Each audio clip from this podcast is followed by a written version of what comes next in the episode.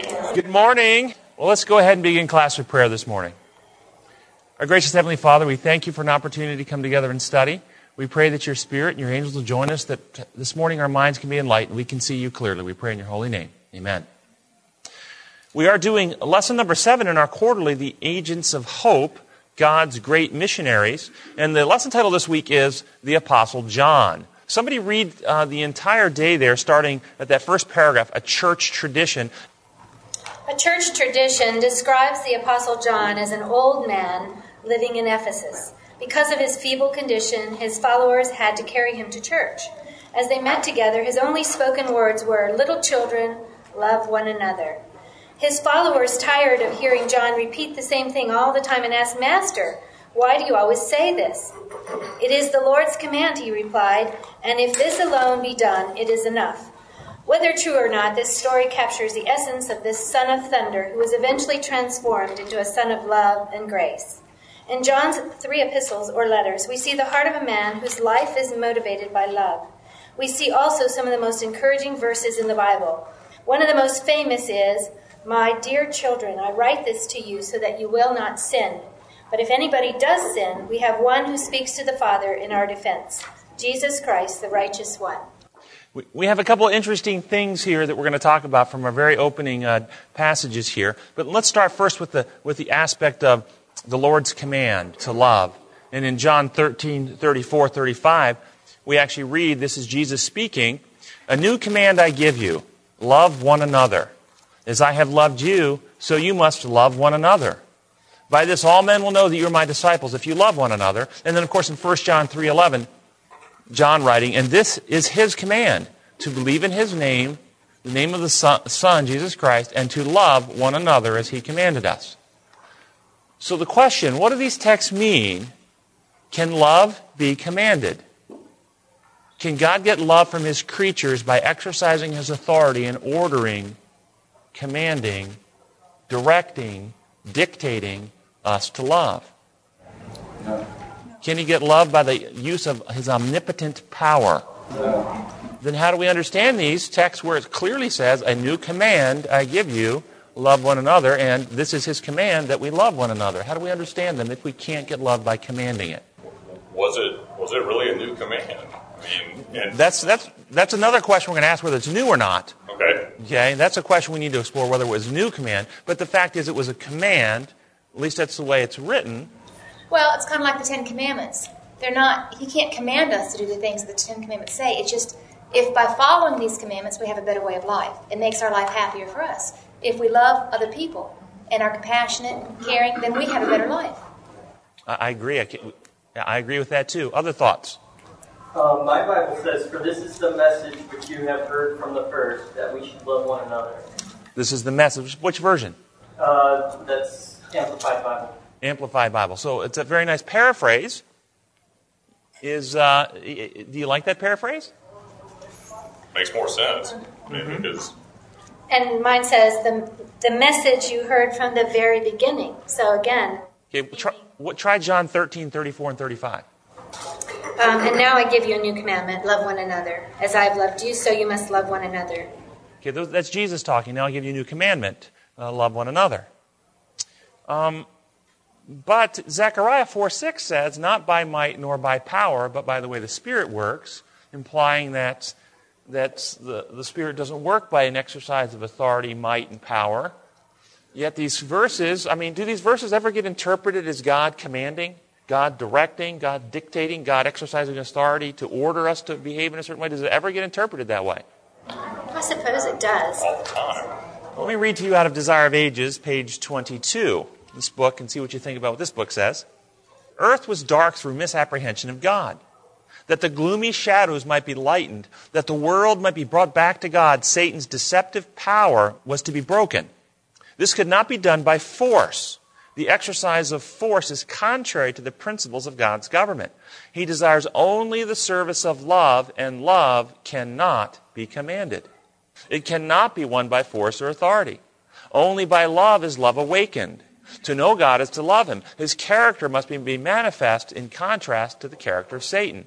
This work only one being in all the universe could do.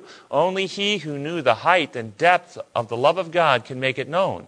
Upon the world's dark night, the Sun of Righteousness must rise with healing in his wings. So, do we have a contradiction here where Jesus is saying, I command, a new command I give you, you love one another? Uh, the book Desire of Ages says love cannot be commanded? Yes. Could it be that the emotion of love is to be expressed, and the command is to express the love in loving ways, loving things, loving thoughts, uh, loving actions, things that could be interpreted as loving? The emotion you cannot command, but, but the action you could encourage to, to show to show your love in, in, in practical ways, shall we say, as James talks about. I, I, th- I, find that very interesting thought uh, because we, you know, he, he, now he's commanding how we behave, but he's not commanding the attitude of the heart. But think about that in your marriage. How would that work if you have to be commanded to act in loving ways?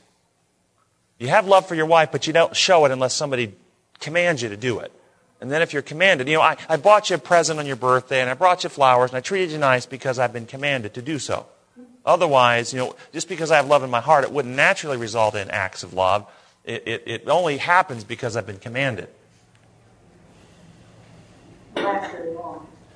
No, I mean, it doesn't, doesn't Paul say that love, the love of God compels us?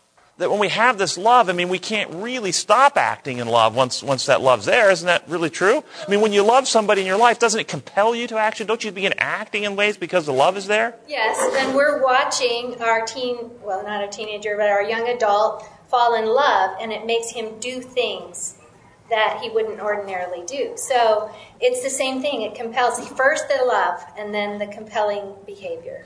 So I, so I, I like the, the little twist you're throwing on that, but yet, if, if there's really that genuine love filling the heart, the love that wells up and flows over, as, as, as he described to the woman at the well, the water of life boiling up to, to life and flowing over to many, do we have to be commanded then to act in love? Yes. Not to, not to argue too long, but uh, the, the, the things that we say are so natural are culturally determined. I mean, what, what, what a boy does to show his love to a girl is, is influenced by what his culture thinks is a loving thing, I think. And he doesn't just come up with this spontaneously, totally. I agree with you, no question about it. But when he loves her, his heart is interested in, sh- in moving his behaviors in ways to demonstrate that whatever is culturally appropriate to the time. Well, this is trying to set the cultural determination. That's one theory. Let's, let's see if there's other ideas on this, though. Other, other ideas. What about um, a marriage that, that has gone awry and they've fallen out of love? Do you not counsel them to do things to start to set the heart aright? Certainly, there's a place for that because there's unhealthy behaviors going on. We just have to stop those unhealthy behaviors. Can you command, though, when patients come to me for marital counseling? Do you think that I can give commands? Okay, I command that you, this is a new command I'm going to give you because you guys have clearly not experienced this in your relationship. A new command is that you begin to love one another. You have to give them idea. You, you think that would really help resolve marriages if I command them to do it? No, no. No. Let's ask another question then. The Greek translated command is the Greek word entole. And it can be translated either command, commandment, or precept. Also, uh, the same word is interpreted those, those three ways into the English precept. Does it make a difference if we read Jesus' words as rather than a command, a precept I give you? And what is a precept? A principle. A, uh... a principle. A new principle I give you. If Jesus is saying to them, I'm not commanding you, I'm not ordering you, I'm not using my authority to direct you, I'm telling you a new principle to live by, a new principle I'm giving you. I'm un- unfolding your mind to the principle of God's government, the principle of love. I'm, I'm sharing that with you, I'm giving this to you. Does that change the whole dynamic here? Now we can have harmony that love can't be commanded, but a new principle of love can be given. That takes the force out of it. Yes. Yeah, I think uh, love is a choice you know, uh, with our own flesh. It's contrary to our intuition to love people. We love ourselves, but not the other people. And then, you know, Jesus' command is you choose to love. And as you love the other people, you feel love, then you will become more spiritual and become more natural. Yeah, I think there's a lot of truth in what you just said. Love is more than just a feeling. It's absolutely an intelligent choice. Uh, and it's a princ- and, and that choice is based upon understanding the principle of love. Yes, you, you thought. I was just going to say, love awakens love. The small child who has never experienced love cannot give love. And so only we experience God's love. And of course, as children experience love from our parenting people in our lives, we can experience it, then we can give it back. So to command love, I think Christ has already invited us into a relationship, loving relationship with Him, so we can experience His love. Then we have something that we in turn can give to other people. Yes, back in the corner. Um, John 13, 34, not only does he give them the new principle, he also clarifies what love is. There may have been a blurry definition before, and now he says, uh, as I love you, so you should love one another. Um, disciples may not have even known what love truly was before Christ, before Christ um, appeared on earth. So there was probably a good point of clarification.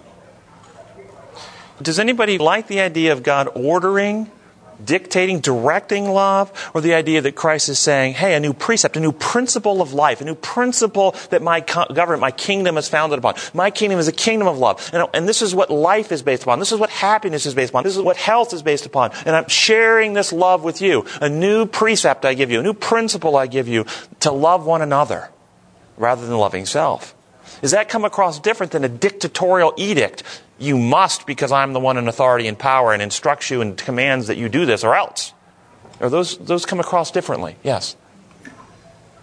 This was given to a group of people, though, who were steeped in the traditions of the Hebrew writings. These were not. These were people who were not of this mindset. For one thing, they already had the Ten Commandments. Ten Commandments cannot be kept. They're descriptors. They had a whole generation or generations of people who were trying to keep the commandments. The Ten Commandments can't be kept by who? Did Christ, did Christ keep them?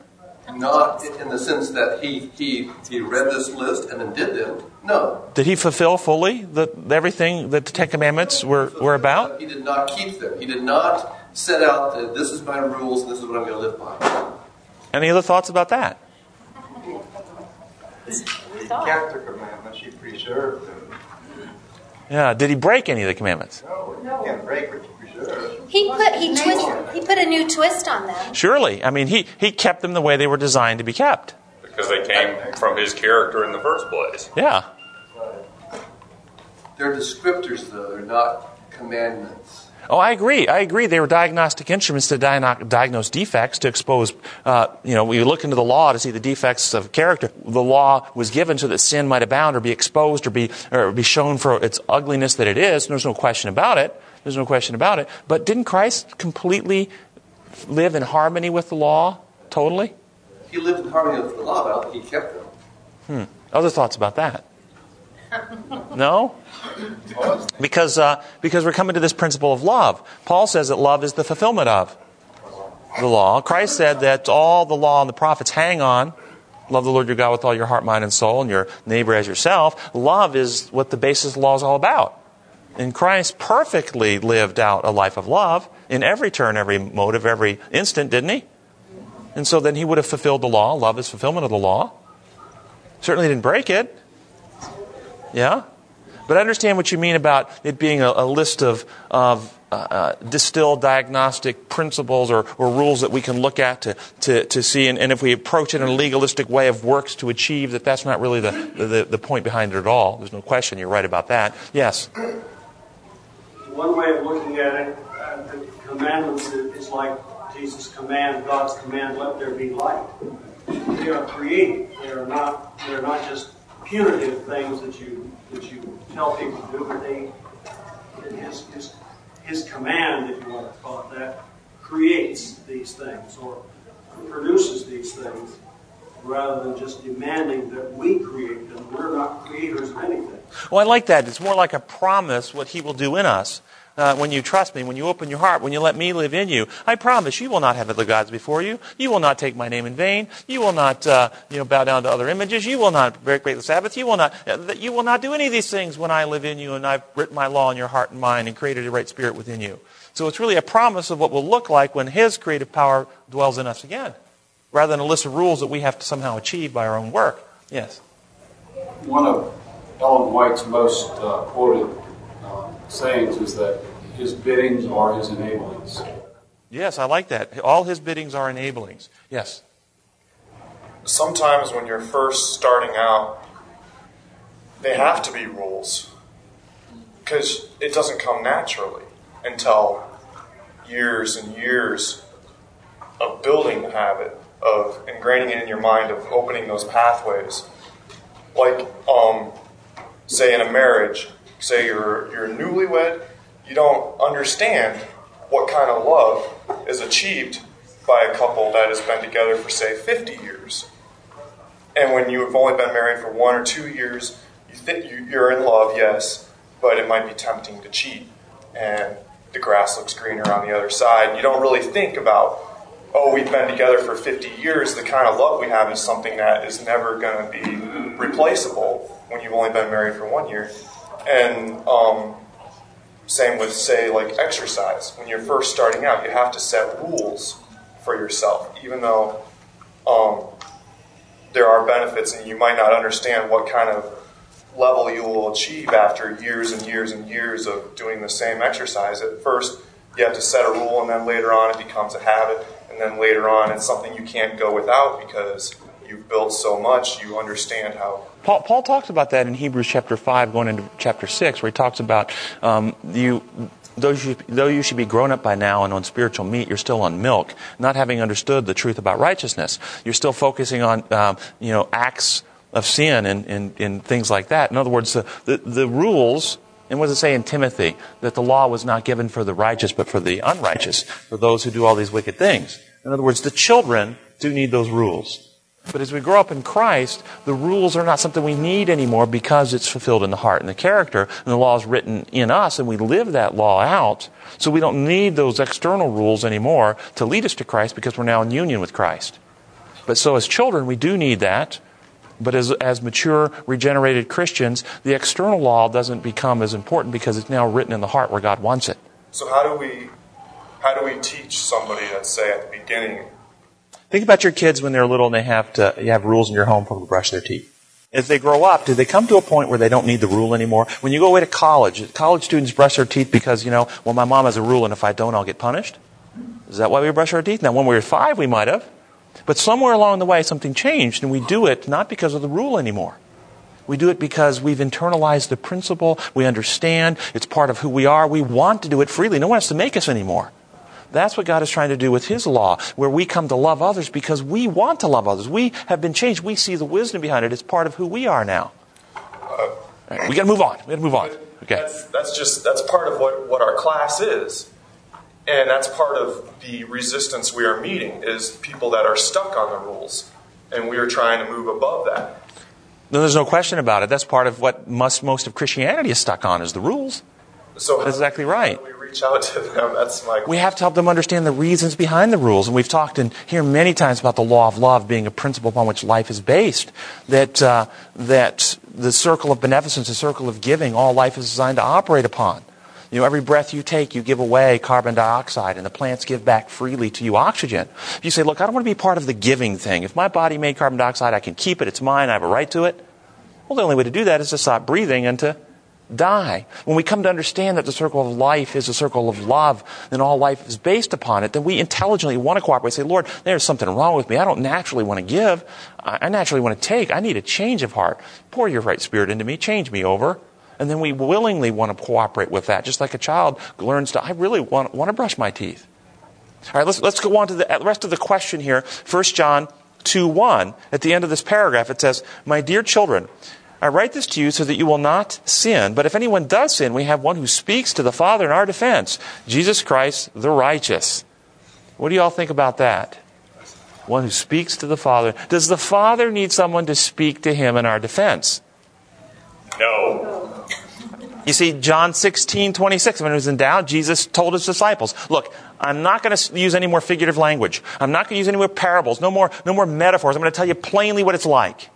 I will not pray the Father for you because the Father himself loves you. And the disciples respond right after John 16, 26 and say, now you're telling us plainly about the Father. No more parables, no more, no more symbols, no more, no more dark speech.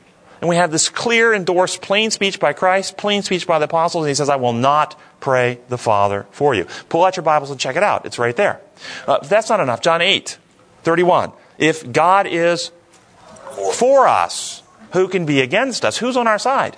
God is for us. He who did not spare a son but gave him up, how will he not also with him give us all things? It is God who justifies. God is setting us right. Who is it that condemns? Christ Jesus is at the right hand of the Father and is also, as in, in addition to, is also interceding for us. The Father's on our side. He's working for our salvation. He's working to heal, restore, regenerate. But hey, guys, if you're worried, if that's not enough for you, I got good news. Jesus is right, right standing next to the Father. And He's also, in addition to the Father, interceding for us. And in verse 24 of John, Romans 8, it says the Holy Spirit intercedes with groans and utterances we can't understand.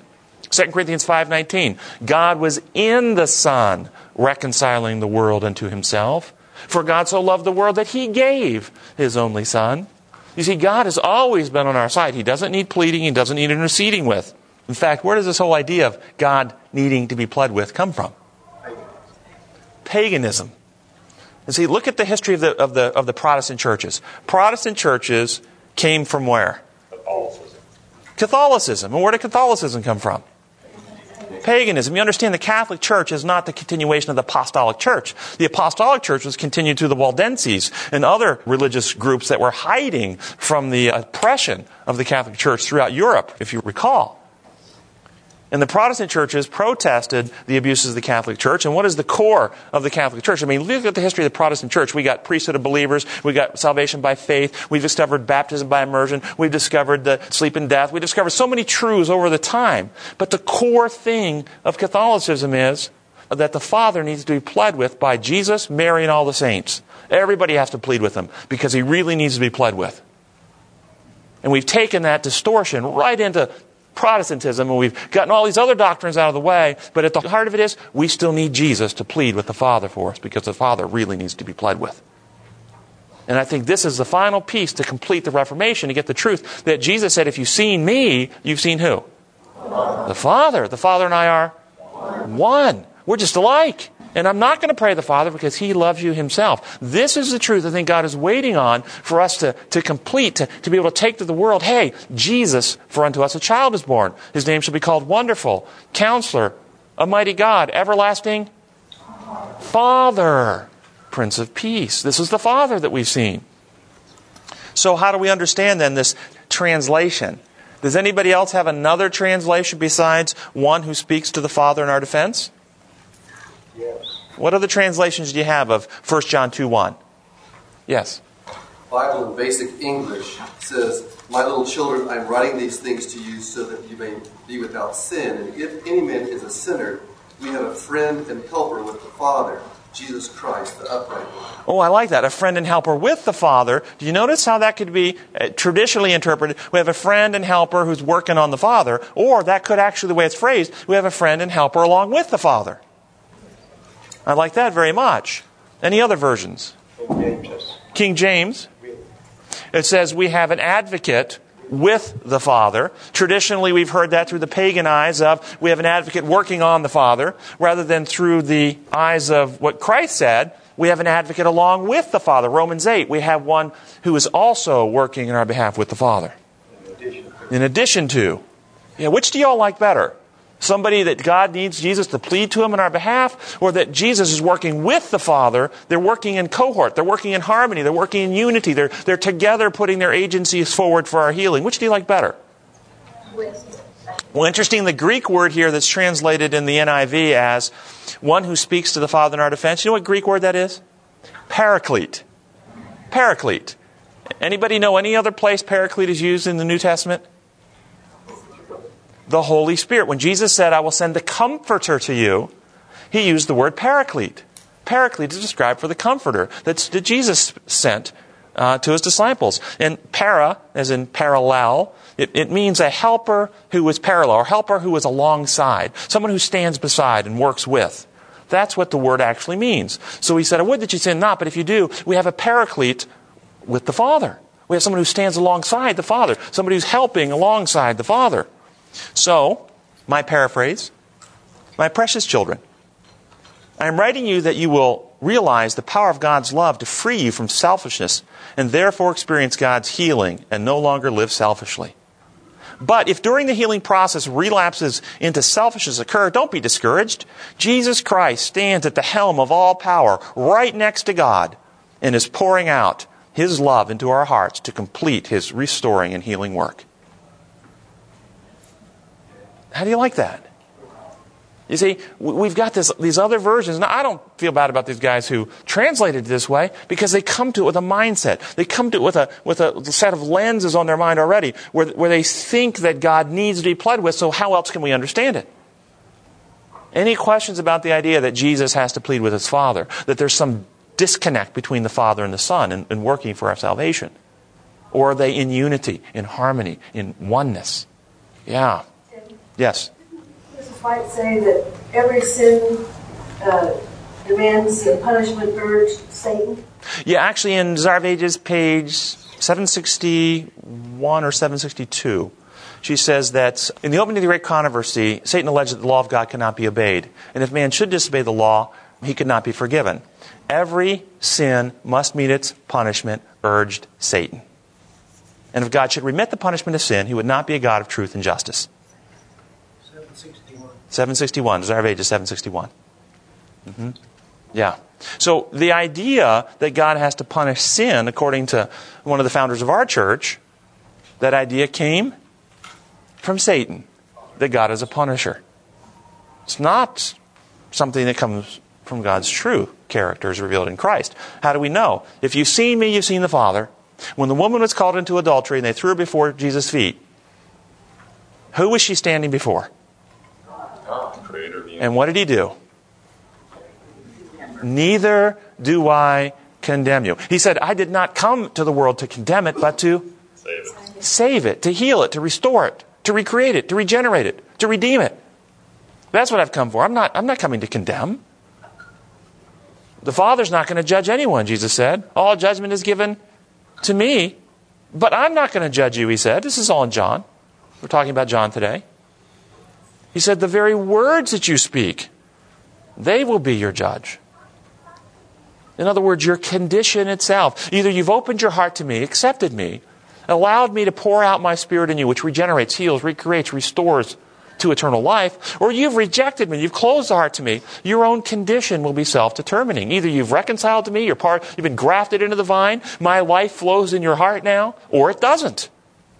Isn't that true? Yes, why do I have to somehow inflict something upon you? You see, some people believe that Jesus or the Father will have to punish the wicked in the end, externally inflict upon them death. Well, think that through with me. Satan is talking and he says, Look, I've never said God isn't powerful. I've always alleged he's powerful. In fact, James says the devils believe and tremble. Then who's got the power? What I've said is God isn't good. If God could just get a little grip on himself, hold his wrath and anger in check, hold his power in check, well, if he just wouldn't lash out against us, you understand, we could live eternally in our sin because there's nothing wrong with sin, there's something wrong with God. Those who allege that the wicked die because God kills them are supporting the allegation that they wouldn't die if he didn't. But the Bible says the wages of sin is death. Sin, when it is full grown, James chapter 1 verse 15. Sin, when it is full grown, brings forth death. Galatians says that from the carnal nature, men will reap destruction. Our own condition, without God's intervention, without God's intercession, without God working to heal and restore, our own condition, sin, results in destruction and death, separation from God. God doesn't have to kill. And in fact, as soon as Adam and Eve fell into sin, God began using his power. Father, Son, and Spirit began interceding And understand this, they began interceding with the destructiveness of sin. Christ stepped in the breach. He took upon himself all the, the devastation that should come to us in order to, to heal and reconcile us to God. He, set the angels and his powers and his agencies to hold back the four winds of strife, the principalities and powers of darkness to keep us from being destroyed. He sent his spirit into our mind to intercede, to put a desire for good, to convict, to woo. God has been using his power to intercede with the destructiveness of sin in order to heal and restore. It's not one member interceding with the other member. That's paganism. Man, there's so much to talk about in today's lesson. Okay, we're going to skip and we're going to go on to Tuesday's lesson. Somebody read the second paragraph that begins, though not able. Though not able to tell us everything, John, under the guidance of the Holy Spirit, does teach us one of the most important of all truths that Jesus Christ came in human flesh. That truth is something that all philosophy, science, and logic could never lead us to. Instead, God uses John to tell it to us. And the question is, why was it important that Jesus came in human flesh? Was it important? It says in Hebrews 2 14 through 18.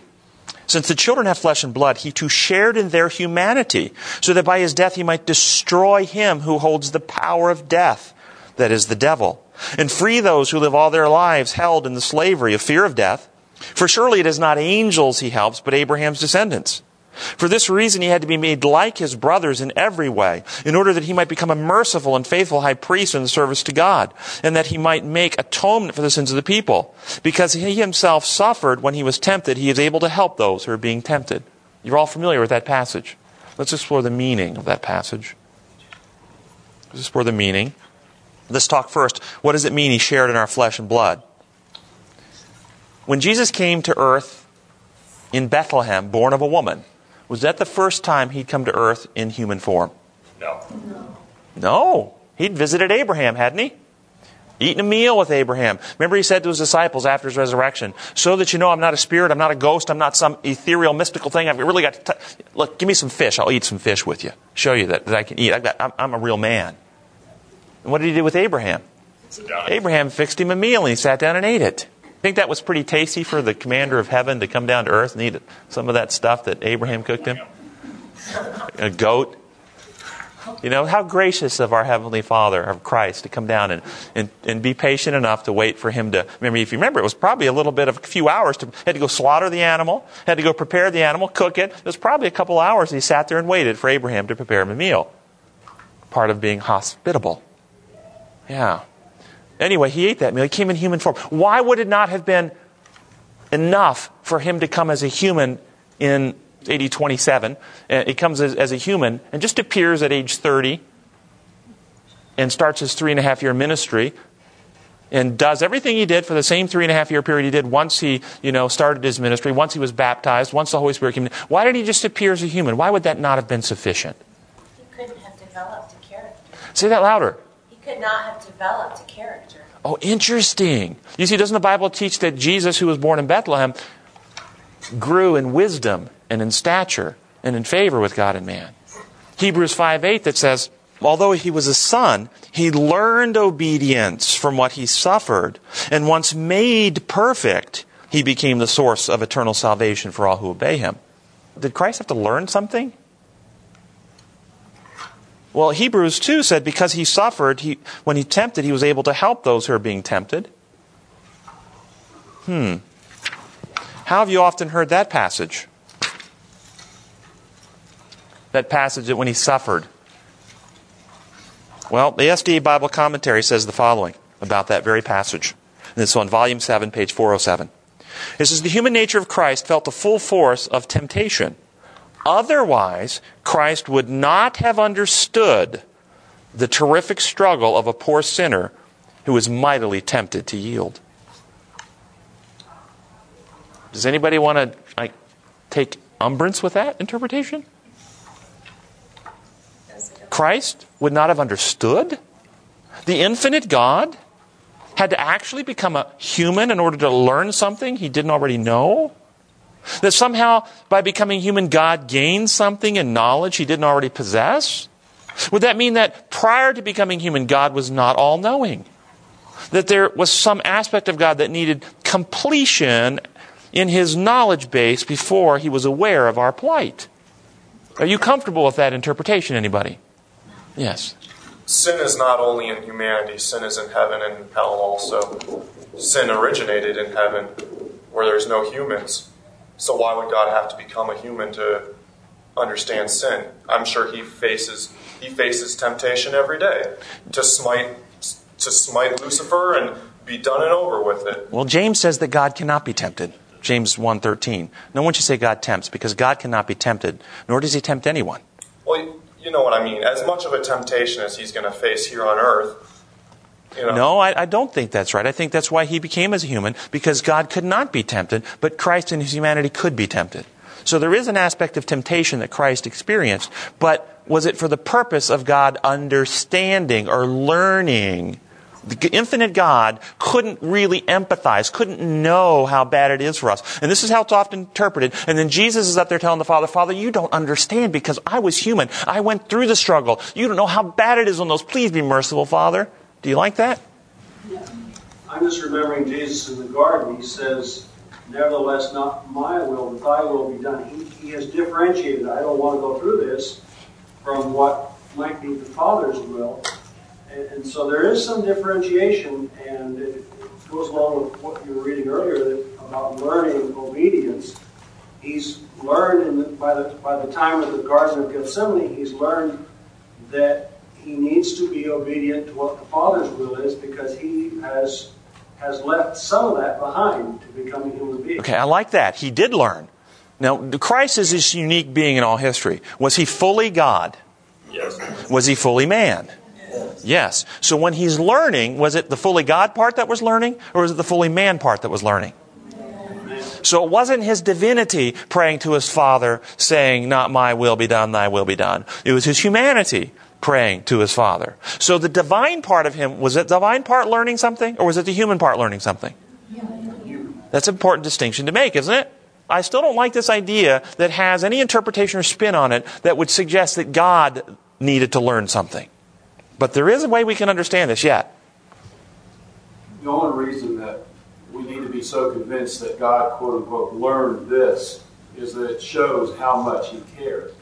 Well, that's because we have this idea that he didn't already know. He wasn't compassionate. He wasn't caring. He wasn't loving. He wasn't sympathetic. He wasn't, he wasn't able to, you know, sympathize with our temptations and. Yes, way in the back. We need to know that he went through what we're going through. Oh, you know, that's a very, very good insight. In fact, Ellen White makes that statement in Desire of Ages very early on, like page 20, 22 or something. Because he became human, we can know he did this partially for our knowledge, for our comfort, so we can have confidence. Not that he needed to learn, but we didn't trust him. And so part of this was restoring in us confidence or trust in God that he really does know. So that, I, I, like that part of it. Is there another piece, though? Yes. Uh, Hebrews 4.15 gives me a lot of comfort. I like that one, too. Tell us, tell us what it says. Well, tells about the high priest. Uh, for we do not have a high priest who cannot sympathize with our weakness, but was in all points tempted as we are. Yet without sin. Okay, have any of you all been tempted by your own feelings? Yes, James 1 says that, uh, that no one should say God tempts because God doesn't tempt anyone. Each one of us are tempted. We're drug away and enticed by our own evil desires or feelings. Hebrews 4.15, you just quoted, said he was tempted in every way, just like us, yet without sin. Does that mean Christ was tempted by his own feelings? Yes. Look in Gethsemane. In Gethsemane, did Christ have powerful emotions that tempted him to avoid the cross? That tempted him to save himself? Did he give in to those emotions? Did he say yes to them? Or did he at every turn say, Not my will, thy will be done? I will give my life freely. No one can take it from me. So even though he's tempted like us to act in self interest, to act selfishly, to act to save himself rather than give himself in love, he experienced temptation in every way like us, but yet at every turn. And this is what's so remarkable. Because you think at those times in your life, we've all had those times, where we found ourselves in a circumstance where self was on the line. Our reputation, our life, something, and that urgency, that power from, from selfishness comes up, and we would do anything. We would hurt somebody to protect self. You know those intensity of those emotions. Christ experienced that even more than us. See, we experience those types of temptations to act in self interest under the umbrella of God's grace, with God's Holy Spirit still working and striving for us, with God's angels there interceding in our behalf. But Christ in Gethsemane and through the cross was given up to be sin, though he knew no sin. He was abandoned, as it were, by his Father, let go to fight this battle in his own human strength. And he won the battle. It's amazing what he did. Incredible. Love vanquished selfishness in Christ. What we see here in this Hebrews text, he doesn't help angels. What does that mean? Didn't the angels need the truth of God's character revealed by Christ? Yes, we've had that in many places. Colossians 1, all things in heaven and earth are reconciled to Christ at the cross. The angels had questions that needed clearing up. It was through the death and life and death of Christ that those that Satan was exposed for a liar and fraud, that the truth about God was revealed, that the, they were solidified in their loyalty. But yet it says it's not angels he helps, it's man, which implies there's something more than revelation of truth going on. Revelation of truth is essential to win us to trust, but mankind needed more than just to know God can be trusted. What did we need? Need to be healed. To be healed, we needed the perfect character of God restored in humanity. We needed the law, what's the new covenant experience, the law of love written on the heart and mind. We need perfection of human character. Who of us could do that? Did Christ do that? Interestingly, so the model that we discuss in this class, Christ became human in order to develop a perfect character, which is the remedy to sin. And it is this he freely offers to all who accept it. Christ didn't need to become human in order for God to know something he, he didn't already know, but he became human in order to procure in humanity a perfect character, and thus is now equipped with this human character that he procured by his own life and death experience that he offers to us freely. I'm going to read to you from one of the founders of our church. Desire of Ages 762. The law requires righteousness, a righteous life, a perfect character, and this man has not to give. He cannot meet the claims of God's holy law. But Christ, coming to earth as man, lived a holy life and developed a perfect character. These he offers as a free gift to all who will receive them. His life stands for the life of men Thus, they have remission of sins that are passed through the forbearance of God. Notice, our sins in the past are remitted through God's forbearance, not through a penalty paid, through God's forbearance. But that's not enough. More than this, Christ imbues man with the attributes of God. He builds up the human character after the similitude of the divine character, a goodly fabric of spiritual strength and beauty. Thus, the very righteousness of the law is fulfilled in the believer in Christ, and God can be just and the justifier of him who believes in Jesus. What is the new covenant? It says in Hebrews. What's he going to do in the new covenant? Write the law in the heart and mind. Uh, we become partakers of the, Peter says, divine nature. The nature of God is love. Romans 5 5, He pours His love into our hearts. God is love. He pours Himself into our hearts. We become connected to the branch. We are the vines. He is the branch, and His life flows in us. It's no longer I that live, but Christ lives in me. This is a real regenerative healing process because of Christ's victory in our behalf. He won the battle that we couldn't win. He destroyed the very infection. So let's go back to the question then. It says that he took upon himself human flesh he might destroy him who holds the power of death, that is the devil. The devil's power. John 17, 3 says, This is life eternal, that they might know you, the only true God, and Jesus Christ, whom thou hast sent. So, eternal life is knowing God. Eternal death is not knowing God. So, Satan's powers two things. One, lies about God that we believe that keep us from knowing Him, that separate us from Him. And lies believed break the circle of love and trust. Satan lied about God, and many intelligent beings believe those lies. And once the circle of love and trust was broken, what came in its place was fear and selfishness. I no longer trust you, God, because I now believe you're not a good guy. I believe all these bad things about you. I believe the lies. So I'm afraid of you. And because I can't trust you to watch out for me, I've got to watch out for self. So lies believed Satan's power. And selfishness, the selfish character that manifests because of the lies believed Satan's power.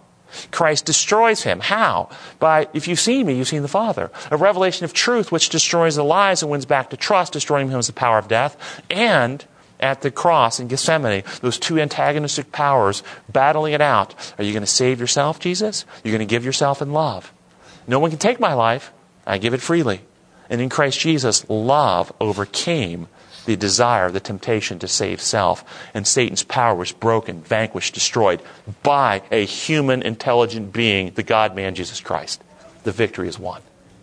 That he came to destroy the power of Satan's government, and he did. Now the question is, how many of us will accept what he's done and let him reproduce it in us? That we go about loving others more than themselves. 1 John 3.16, this is how we know what love is, that Christ gave his life for us, and we ought to give our life for each other. Revelation 12, talking about those ready to meet Jesus when he comes.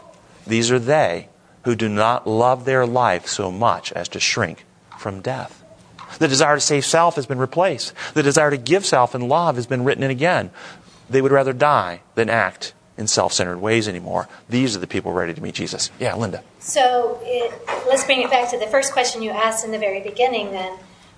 Um, these people had fallen so much into selfishness and into these lies that now he needed to give them a new principle and say, go back to the very beginning again. Excellent, exactly. The new principle, which wasn't actually new, as Russell pointed out, was taught through all the Old Testament, but it was new to their minds, it was new to their understanding, it was new to their perception, it was new to their awareness, it was new for their comprehension. They didn't understand that the mind was uh, uh, was the main thing because now they were doing all these things that the commandments told them to do.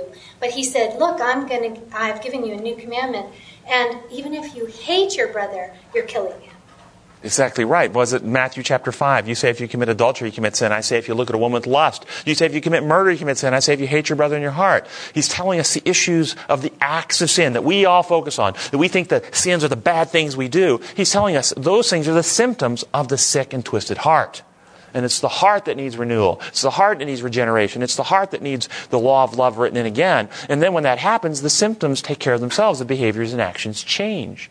But we focus on the behaviors, which is what the Pharisees did. All the behavioral rules to make behaviors right. The hearts never changed, and they could then plot his murder while they were keeping the rules and wanted him down by sunset so they could keep the Sabbath. How crazy is that? Because there is no regeneration of heart. And that's the issue. Yeah, Wendell. The same word that's translated new can also be translated fresh. Fresh, yeah, fresh, new, something that you haven't really appreciated before. Yeah, let's give it to you new. And of course, talk that metaphor, new wine and new wineskins. Remember the metaphor about the new wine and the new wineskins? Meaning the new message, the message about God had to go forth in new hearts. The old heart, the old way of seeing things, the old way of understanding couldn't handle it, couldn't deal with it. Had to have a new regenerated heart in order to take that message forward. Let's look at Thursday's lesson. And in Thursday's lesson, top question there. Somebody read that top question or top Bible passage in Thursday's lesson. Beloved, follow not that which is evil, but that which is good. He that doeth good is of God, but he that doeth evil hath not seen God. He that doeth evil has not seen God. And it says, and so the question right after that is, what does John mean about those who had not seen God? Who had not seen God? How does one see God? When Jesus spoke to Nicodemus in John 3 3, it says, Jesus replied to Nicodemus, says, I tell you the truth, no one can see the kingdom of God unless he is born again. Okay? But then, Mark chapter 14, starting verse 60, Jesus is on trial before the uh, Sanhedrin, before uh, the high priest. And it says, Then the high priest stood up before them and asked Jesus, Are you not going to answer? What is this testimony that these men are bringing against you? But Jesus remained silent and gave no answer. Again, the high priest asked, Are you the Christ, the Son of the Blessed One? Jesus said, I am. And you will see the Son of Man sitting at the right hand of the Mighty One and coming in the clouds of heaven. And then Revelation 1 7, look, he is coming with his clouds, and every eye will see him, even those who pierced him. So, how do we understand this? You cannot see the kingdom of God unless you're born again. These people who see Christ coming in clouds of glory, sitting at the right hand of majesty, will they see Christ in his glory? Yes. Well, are they converted? Are they born again? Will they be begging for the rocks and Huh? But that is second death. No, they, they're not. But then how, how is it then that we understand that only those who are born again can see it? It's a perception, They can only like binoculars.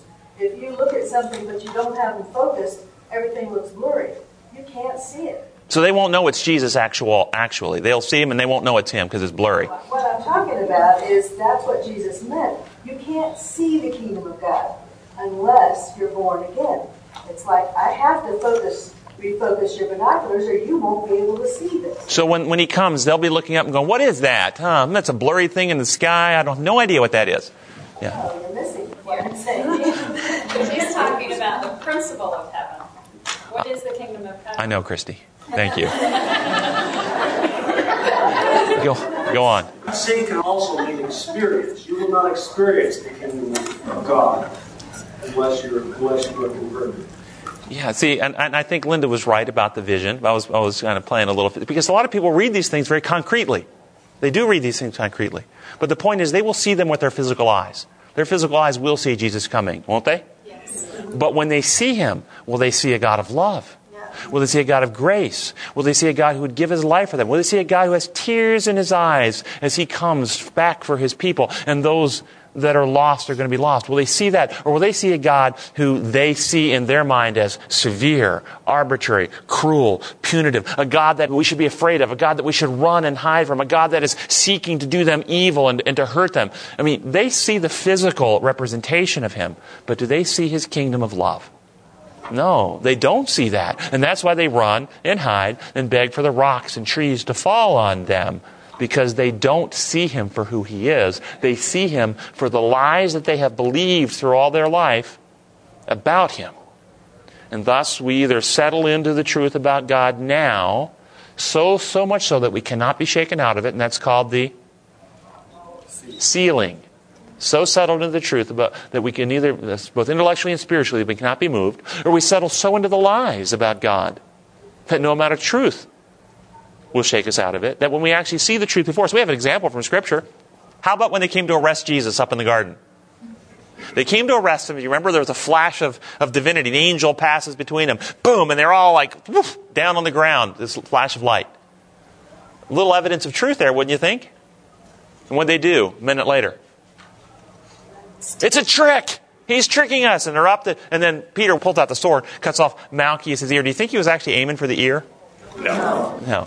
No, uh, Malchus was quick and ducked and just had his ear cut. And then Jesus says, put away the sword. And then what does Jesus do? He it. I mean, think about this. Think about it. You're coming to arrest the guy. The guy gets his ear cut off, and Jesus heals the ear. And what, how do they see that? It's perceived in the same way. It's perceived in the same way. They misperceive the evidence. I mean, we have already evidences in Scripture when your mind is settled into the lies about God that you can even have Christ right before you revealing the truth about God and you can still misperceive it, misinterpret it, and still go straight into killing this God of love who would give his life for you. It's incredible the darkness of the mind that can happen. So we, we've been warned about that, and that's what's going to happen to them in the end. Okay? Now we can back up and do some other things in the lesson. Any other questions from the lesson? Yes? How do you know that, that the priests didn't know who he was? I mean, maybe they were just settled in their own selfishness that they would just reject it. Actually, I think there's truth in that. I think that they were convicted. I think the Holy Spirit enlightened the mind. I think conviction came to their heart. I think they knew that he was innocent. There was no charges against them. Uh, they saw all the reports. They knew all this, but their power was threatened. Their hearts weren't converted. They have an intellectual insight that this was him, but they didn't want to have conversion. They didn't want to humble themselves. They, their pride could not allow them to have this uneducated person that they didn't train under their control. So I think they did have awareness but they rejected that awareness because it would have caused brokenness of heart and their pride was too strong. So I'm with you on that. And then once you reject the truth, all lies can come in. Yeah, I mean, remember the principle. Um, in Thessalonians, they who did not love the truth were given over to strong delusion to believe a lie. Remember that? What does that, what does that mean? If you reject the truth, the only thing left is lie. The only thing left to believe is lies. Exactly. The only thing left to believe is lies. Not that God uses his power to make you delusional, but if we go out and the sky is blue and we take a, a light meter and, w- and measure the wavelength of light and I present that truth to you, blue sky, here's the wavelength, are you still free to reject it?